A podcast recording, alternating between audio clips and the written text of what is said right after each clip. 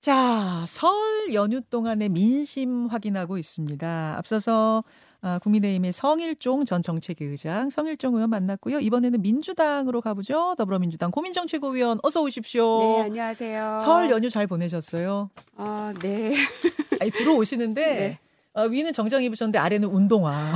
뛰어야 하잖아요. 언제든 뛰어다닐 네. 준비를 그냥 하고 하고 다니시는구나. 그렇습니다. 네. 어, 설 민심 두루두루 확인하셨을 텐데 어떤 얘기들 제일 많이 들으셨습니까?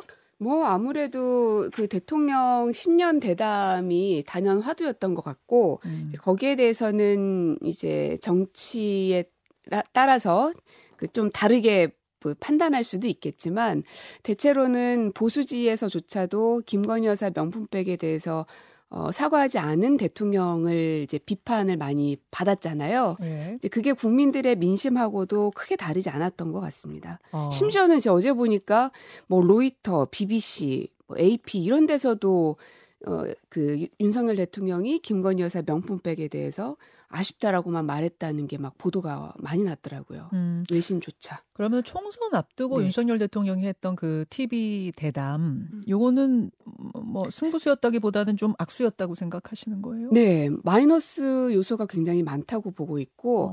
왜냐하면 이게 어쨌든 보수지와 진보지를 나눠서 볼 수밖에는 없죠. 음. 그, 그러나 모든 언론사가 다 똑같이 비판하는 것을 보면 어, 확실히 마이너스 요소가 아니었나. 근데 어. 이제 그마저도 KBS는 재방송을 또 트시더라고요. 설 명절에 예, 예, 재방송했습니다. 어, 오히려 빌런이 KBS가 됐나? 막 이런 생각까지도. 예, 오히려 내가 대통령실 관계자였다면 한 번으로 끝내려고 했을 것 같거든요. 아 재방송 요청하지 않았을 것 안. 하고. 예. 근데 지금 KBS의 평가가 들려오는 거를 보도로 보면 굉장히 시청률이 높았고 성공한 대담이었다 얘기하던데. 시청률은 높았겠죠. 저도 봤으니까요. 예, 예. 저같이 저도 비판하는 봤어요. 사람도 봤으니까요. 아, 그게 단순히 시청률이 다 지지율로 봐야 오아야지 그게 성공한 것인데 그렇지 않다. 어. 만약에 KBS에 있는 어떤 그 고위 관계자가 그런 말을 한 거라면 시청률이 높았다. 그러므로 네. 이건 성공적이다. 이렇게 했다면 아유 그분은 방송국에 있으시면 안 됩니다. 어, 그 그 시청자들의 판단을 그걸로 보시면은 큰거 다치죠. 아, 저 특히나 정치권에선 더더욱. 고민정 최고는 사실 KBS 직원 네. 출신이시니까 네, 훨씬 더 그 내부율을 잘 아실 텐데 지금 뭔가 착각하고 있는 것 같단 말씀이세요? 맞습니다. 그리고 음. 그날 그 앵커가 명품백을 명품백이라 말하지 못하고 파우치라고 얘기해서 굉장히 웃음거리가 됐잖아요. 근데 그 다음에 해명은 했어요. 다른 외신에서도 다 파우치로 표현한다. 명품이라는 단어가 한국어로 없어서 그런 거 아닐까요? 아 외국에서는 파우치백 예. 저는 그런 게 되게 음 어, 비겁하다고 생각해요. 어, 한국에서 얼마나 많은 그 대중들이 언중들이 어떤 단어를 쓰느냐는 굉장히 중요한데 음, 핑계밖에는 되지 않죠. 음. 어, 그래서 그거는 별로 좋은 자세였다고 생각하진 않고 심지어는 앵커 하차해라라는 막 청원까지도 지금 올라와 있다고 기사에서 보고 왔는데 개인적으로는 어떻게 생각하세요? 그 부분은?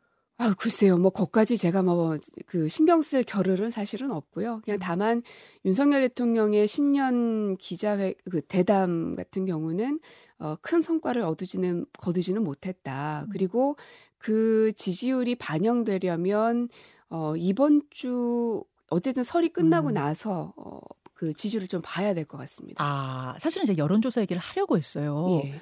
리얼미터가 지난 7일, 8일, 그러니까 2월 7일, 8일에 전국 성인 1,004명 대상으로 자동 응답 방식으로 조사를 했더니 국민의힘 40.9%, 어, 지난 조사보다 1.1%포인트 상승, 민주당은 41.8%로 음. 지난 조사보다 3.4%포인트 하락했습니다. 그 대통령의 국정 운영도 조사에서도 긍정평가가 39.2%로 직전 조사보다 1.9%포인트 올랐거든요. 그럼 이거는 생각보다 민주당이 주장하는 것만큼 김건희 여사 리스크가 그 명품백 부분이 부정적인 영향을 크게 미치지 않은 거 아닌가. 아까 성일종 의원도 그 얘기 하시더라고요. 그 그래서 제가 이제 요번 주 여론 조사를 다시 한번 봐야 된다고 말씀을 드리는 이유가 예, 예. 지금 각 당이 공천을 한참 하고 있는 과정 중이어서 적합도 조사를 합니다. 음. 그러면 각 당의 지지자들이 전화를 받을 준비가 되어 있죠. 그래서 이게 지지율이 추세를 봐야 되는 건데 어느 한순간 확 튀는 거는 민주당도 확 튀게 잘 나오는 거는 걸러서 봐야 되거든요. 어. 어, 지금 적합도 조사가 국민의힘에서 그 이루어지는 시기였었기 때문에 예, 예. 어 그게 반영이 됐을 수도 있는 거라 어. 아닌 건지 맞는 건지는 이번 주 여론조사를 봐야지 더 명확하게 볼 수가 있다라는 겁니다. 알겠습니다. 예. 이번 주 여서 여론조사까지 좀 봐야 한다. 민심 청취한 소감을 듣다 보니까 진짜 국민의힘하고 민주당하고 너무 달라요. 그렇죠. 어떻게 어디서 어떻게 만나셨는지 모르겠는데. 그러나 공통적인 건 물가가 너무 비싸다는 건 공통적일 겁니다. 그거는 분명해요. 아 제가 장을 음. 보는데 예. 뭐 애호박 하나에 3,500원이라고 예. 사과 하나 사기가 너무 비싸 가지고요. 그러니까요. 그래서 거기에 대한 경제에 대한 심판론은 분명히 있는 것 같습니다. 자 공천 얘기로 좀 어, 넘어가 보겠습니다. 명절 연휴 시작하기 전에 고민정 최고께서 뺄셈 정치의 위험성에 대해서 강조하셨어요. 어, 뺄셈 정치하면 안 된다. 덧셈 정치를 해야 민주당이 이길 수 있다. 이런 이야기. 근데 어젯밤에 어떤 보도가 있었냐면 민주당 공관위 관계자가 채널A 기자에게 말했답니다. 임종석 전 비서실장은 중구 성동갑 출마가 불가한 걸로, 불가 안 되는 걸로 공천관리위원회에서 가닥을 잡았다. 이런 보도가 나왔어요. 어떻게 알고 계십니까? 글쎄요, 저희 지도부에서는 거기에 대해서 논의한 바가 없고요. 그래서 어젯밤에 바로 어, 공보실에서 대응을 한 걸로 알고 있습니다. 그거 아니라고? 네. 음. 어, 이제 공관위 내부에서 어떤 논의를 했는지는 뭐 저도 확인할 길은 없기 때문에 그거는 공관위에서 확인해 줘야 될 문제라고 봅니다. 기자가 아예 안 들은 말을 지어냈을 것 같진 않고 아마 이제 개인 의견이라도 그런 기류가 존재했기 때문에 이 보도가 나온 건 아닌가 싶어요. 뭐 공식 의견은 아니더라도 만약 정말로 민주당 공관위가 임종석 전 실장에게 전 정부의 핵심 관계자로서 윤석열 정권 탄생에 책임을 지고 뭔가 희생해라, 불출마하시거나 최소한 험지 출마해라라고 요구를 한다면 어떻게 생각하세요? 글쎄요, 그 참 답변 드리기가 참 어렵습니다. 왜냐하면 음. 우리가 선거제를 결정한 게 요 바로 얼마 전인데 네. 많은 사람들이 기류를 병립으로 읽지 않았습니까? 네. 그러나 결정은 연동으로 했거든요. 음. 어, 지금의 기류가 어, 임종석 실장에 대해서 찬, 찬성인지 반대인지 어떤 사람을 취재했느냐에 따라서 그 기류는 달라질 수도 있겠죠. 어. 어, 그리고 최종적인 결정은 또 어떻게 날지도 알 수 없습니다. 그러니까 모든 게 지금 안개 속에 있는 상황인 것이고, 음. 어, 그래서 저는 뭐 무조건 지켜야 된다, 혹은 무조건 빼야 된다. 거기에 대해서 동의하지 않는다는 겁니다. 음. 어, 가장 중요한 거는 얼만큼의 경쟁력이 있느냐입니다. 저희 네. 야당이에요. 네. 여당이 네. 아닙니다. 음. 한 석이라도 더 그 의석을 확보하지 않으면 입법부의 그 권한마저 없어져 버리면 저희는 정말로 힘들어지는 상황이고 저희 뒤에 있는 국민들의 어려움은 말할 것도 없거든요. 그래서 우리한테 조금 어려운 길이지만 병립이 아닌 연동형을 선택한 것도 우리의 그 처지 때문에 그런 것이거든요. 음.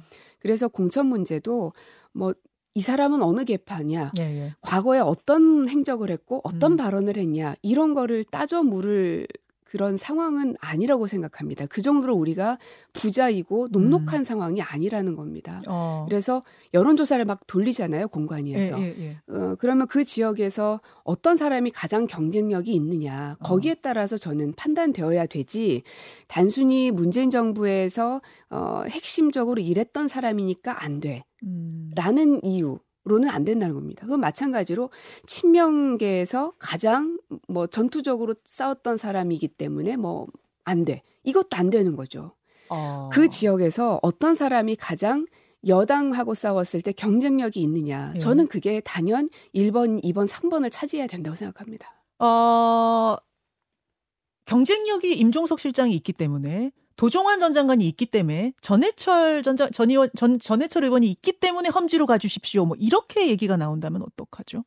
그러니까 보시, 그러니까 그 얘기예요. 이분들이 어디로 가든 네. 그 이제 공관위에서 결정을 할 텐데 네. 빠진 그 자리가 그러면은 수성이 가능하겠느냐? 아, 지켜야 되지 않습니까? 지키지 못하고 하나를 가지면 어. 그거는 그냥 또 제로 베이스가 되잖아요. 내 거를 지키고 예. 하나를 더 가져올 수 있는 전략을 취해야 되는데 과연 음, 그 음. 전략이 맞냐는 것을 자꾸 얘기를 드리는 겁니다. 알겠습니다. 지금 뭐 도종환, 전해철 의원 이런 그 친문의 의원들까지도 어, 다른 지역으로 험지 출마하셔라 이런 이야기가 지금 당에서 나오고 있다 이런 이야기가 들려서 제가 질문을 드렸는데 뭐 임종석 실장뿐 아니고요. 지금 이 분위기를 놓고 총선 후에 당권 경쟁이 이미 시작된 거 아니냐 이런 분석도 나와요. 음. 당권에 가장 닿아 있는 지 친문 좌장이 임종석 전 실장이기 때문에 이렇게 임종석 실장에 대한 공격이 있는 거 아니야 이런 분석도 나오는데 아유 그 저는 거기에 동의하지 않아요. 어. 왜냐하면 당권은요 원 외여도 되죠. 그 그 대표적인 인물이 이준석 전 대표 아니십니까? 어. 원외 인물이었지만 예. 당 대표 됐잖아요. 예, 예. 저는 충분히 다 가능한 일이기 때문에 어 그것 을 위해서 국회의원으로 원내로 진입하려고 한다. 그건 음. 좀 과도한 해석이라고 생각합니다. 음, 당권 견제 차원이라는 건 좀 과도한 네네. 네. 과도한 해석이다. 그럼에도 불구하고 친문 주류들 책임지고 물러나십시오. 책임지고 험지로 가십시오. 이런 길이가 계속된다면 당은 분열입니까? 총선도 분열입니다. 필패라고 봅니다. 계속해서 그 말씀을 드리고 있고 예. 다행히도 이재명 대표께서도 공식적으로 SNS로 입장을 말 밝히셨잖아요. 이재명 대표님의 생각도 같은 겁니다. 지금 우리가 그렇게 녹록지 않다는 거를 계속 말씀드리는 거고 어. 친명이든 친문이든 그거를 구분하는 게 정말로 어렵습니다. 불가능하고. 어. 저는 문재인 정부에서 시작을 했지만 이재명 대표와 가장 많은 걸 논의하고 있습니다. 음. 그러면 저는 어디로 나를 그러면 구분해야 되나? 진짜 맨날 헷갈릴 정도거든요. 어. 그래서 그거는 참 쓸모없는 그리고 에너지를 너무나 소모하고 낭비하는 네. 행위다. 네. 그래서 맨날 이재명 대표님하고도 웃으면서 얘기해요. 뭐라고요? 우린 나 나의 그 정체성? 정체성은 뭔가? 아니 그러면은 이재명 대표가 그런 네. 부분을 확실하게 좀 선 그어주면 안 돼요. 예를, 예를 들어 임종석 실장 갖고 지금 이렇게 몇 주 동안 얘기가 나오고 있으면 이 부분 임종석 실장에 대해서 확실하게 경쟁력으로 합시다. 그래서 확실하게 얘기하고 있지 않습니까? 친명 친문 나누지 않는다. 그럼 음. 이제 결과적으로 그 사람을 공천을 하느냐 마느냐가 남아 있는 건데 예, 예, 그건 예. 아까 말씀드린 것처럼 예. 그 지역에서의 경쟁력이 누가 가장 있느냐를 봐야 판단이 가능한 것이죠. 음, 그러니까 경선을 해야지 이거를 뭐 자기적으로 이렇게 막 재조정하고 이렇게 하면은 안 된다라는 지금 그런 뺄셈으로 간다, 필패다 네, 이런 네. 말씀인 것 같아요. 이 부분 정리를 좀 하면서 우리가 화면을 하나 볼 텐데요. 네. 조국 전 장관의 명절 사이의 행보가 상당히 주목이 됐습니다. 들어보시죠. 윤석열 검찰 독재 정권의, 정권의 조기 종식과 민주공화국의 가치를 회복하기 위한 불쏘시개가 되겠습니다. 어떠한 난관도 꺼리지 않고 걸어갈 생각입니다.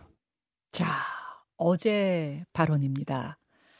아, 문재인 전 대통령을 만났고요. 어, 노무현 전 대통령 묘소 참배도 했고, 그리고 나서 저런 발언도 나왔고, 오늘 아마 창당 선언을 부산에서 하게 될 것 같습니다. 창당, 조국 신당의 창당 어떻게 보십니까?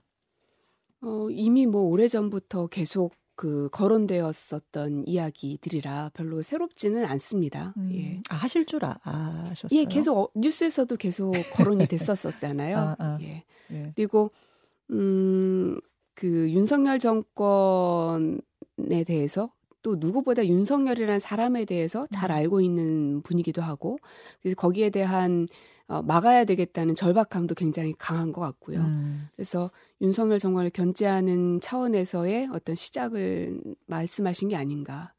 음, 아니 그, 그 문재인 정부의 핵심 자산이었고 또 함께 일한 청와대 동료라는 점에서는 그분이 정치 활동 재개해서 잘 되길 바라는 마음이 있으실 것 같고 또 한편에서 보면 중도로부터 대선에서 외면받았던 그 원인 중에 하나가 이른바 조국의 강, 뭐 조국 사태 이런 것이라는 걸 알고 계시기 때문에 정치 참여보다는 좀 이번 총선에서는 아, 그냥 조용히 계셔주는 게 어떨까라는 마음도 있으실 것 같고 좀 복잡 미묘하실 것 같아요, 심경이. 그 이제 조국 수석이 만약에 이제 민주당으로 그 입당을 해서 뭔가를 하겠다고 한다면 그 고민이 굉장히 심했을 겁니다. 아. 근데 지금은 그런 상황이 아니기 때문에 예. 어, 민주당으로 들어오겠다는 것도 아니고 민주당과 뭘 하겠다는 것도 아닌데 이래라 저래라 할 수는 없는 상황인 것이죠. 지켜볼 수밖에 없는 상황이고. 연합 비례정당 이른바 민주당의 준위성 음. 정당의 조국 신당이 참여를 신청한다면 받습니까?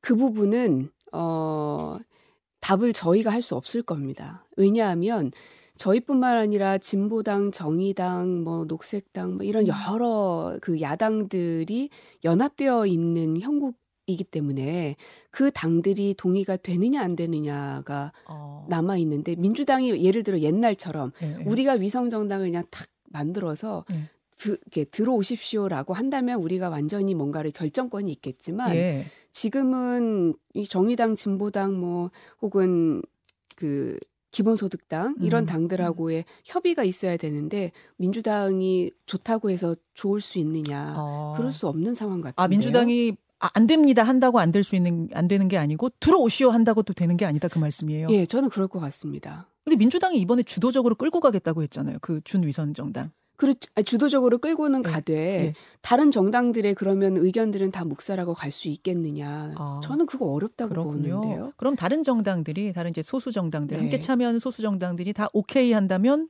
받는 거예요.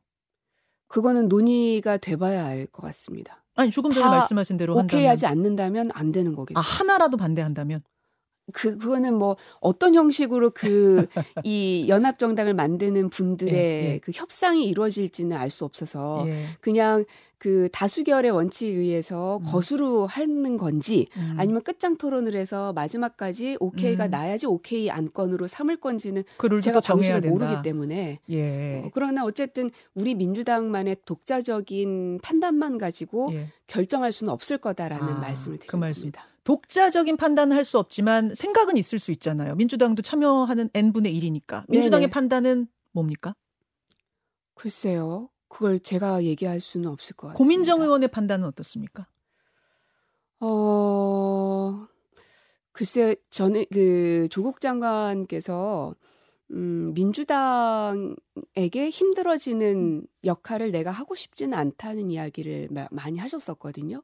그래서 아. 어떻게 하는 게 민주당 혹은 이 진보 세력들에게 도움이 되는 길인가 를 늘 고민해 왔었고, 음. 제가 최근에 만났, 최근이라고 해봤자 뭐 몇 달 되긴 했지만, 음, 만났을 때도 그런 이야기들을 계속 많이 해오셨기 음. 때문에 예. 어 글쎄요 좀 이게 상황들을 좀 추이를 봐야지 알 수 있을 것 같습니다. 어제 문재인 전 대통령이 이제 열심히 해보라는 취지로 조국 전 장관을 격려하면서 동시에 SNS에다가 공지영 작가의 최신작을 음, 어, 응원하는 글을 올렸습니다. 근데 공지영 작가는 최근 인터뷰에서 조국 전 장관에 대해 비판적인 이야기를 했었거든요. 예. 그 당시 조국 전 장관 지지했던 거 후회한다 뭐 이런 식의 글을 올렸던. 그래서 문재인 전 대통령의 지금 마음은 어떤 것인가 여러 해석이 또 나와요. 저는 어 대통령께서 어떤 생각으로 그걸 쓰셨는지는 뭐 저 알 수는 없긴 음. 한데 결국은 조국 전 장관이 이번 총선에서 심판의 대상은 아니지 않습니까? 음. 심판의 대상은 윤석열 정권이기 때문에 윤석열 정권을 견제하겠다고 하는 사람이라면 그게 누가 됐든 다 같이 연대해야 된다라는 의미로 저는 받아들여졌거든요. 아. 그게 누가 됐든. 아, 그렇게 예. 받아들이셨어요.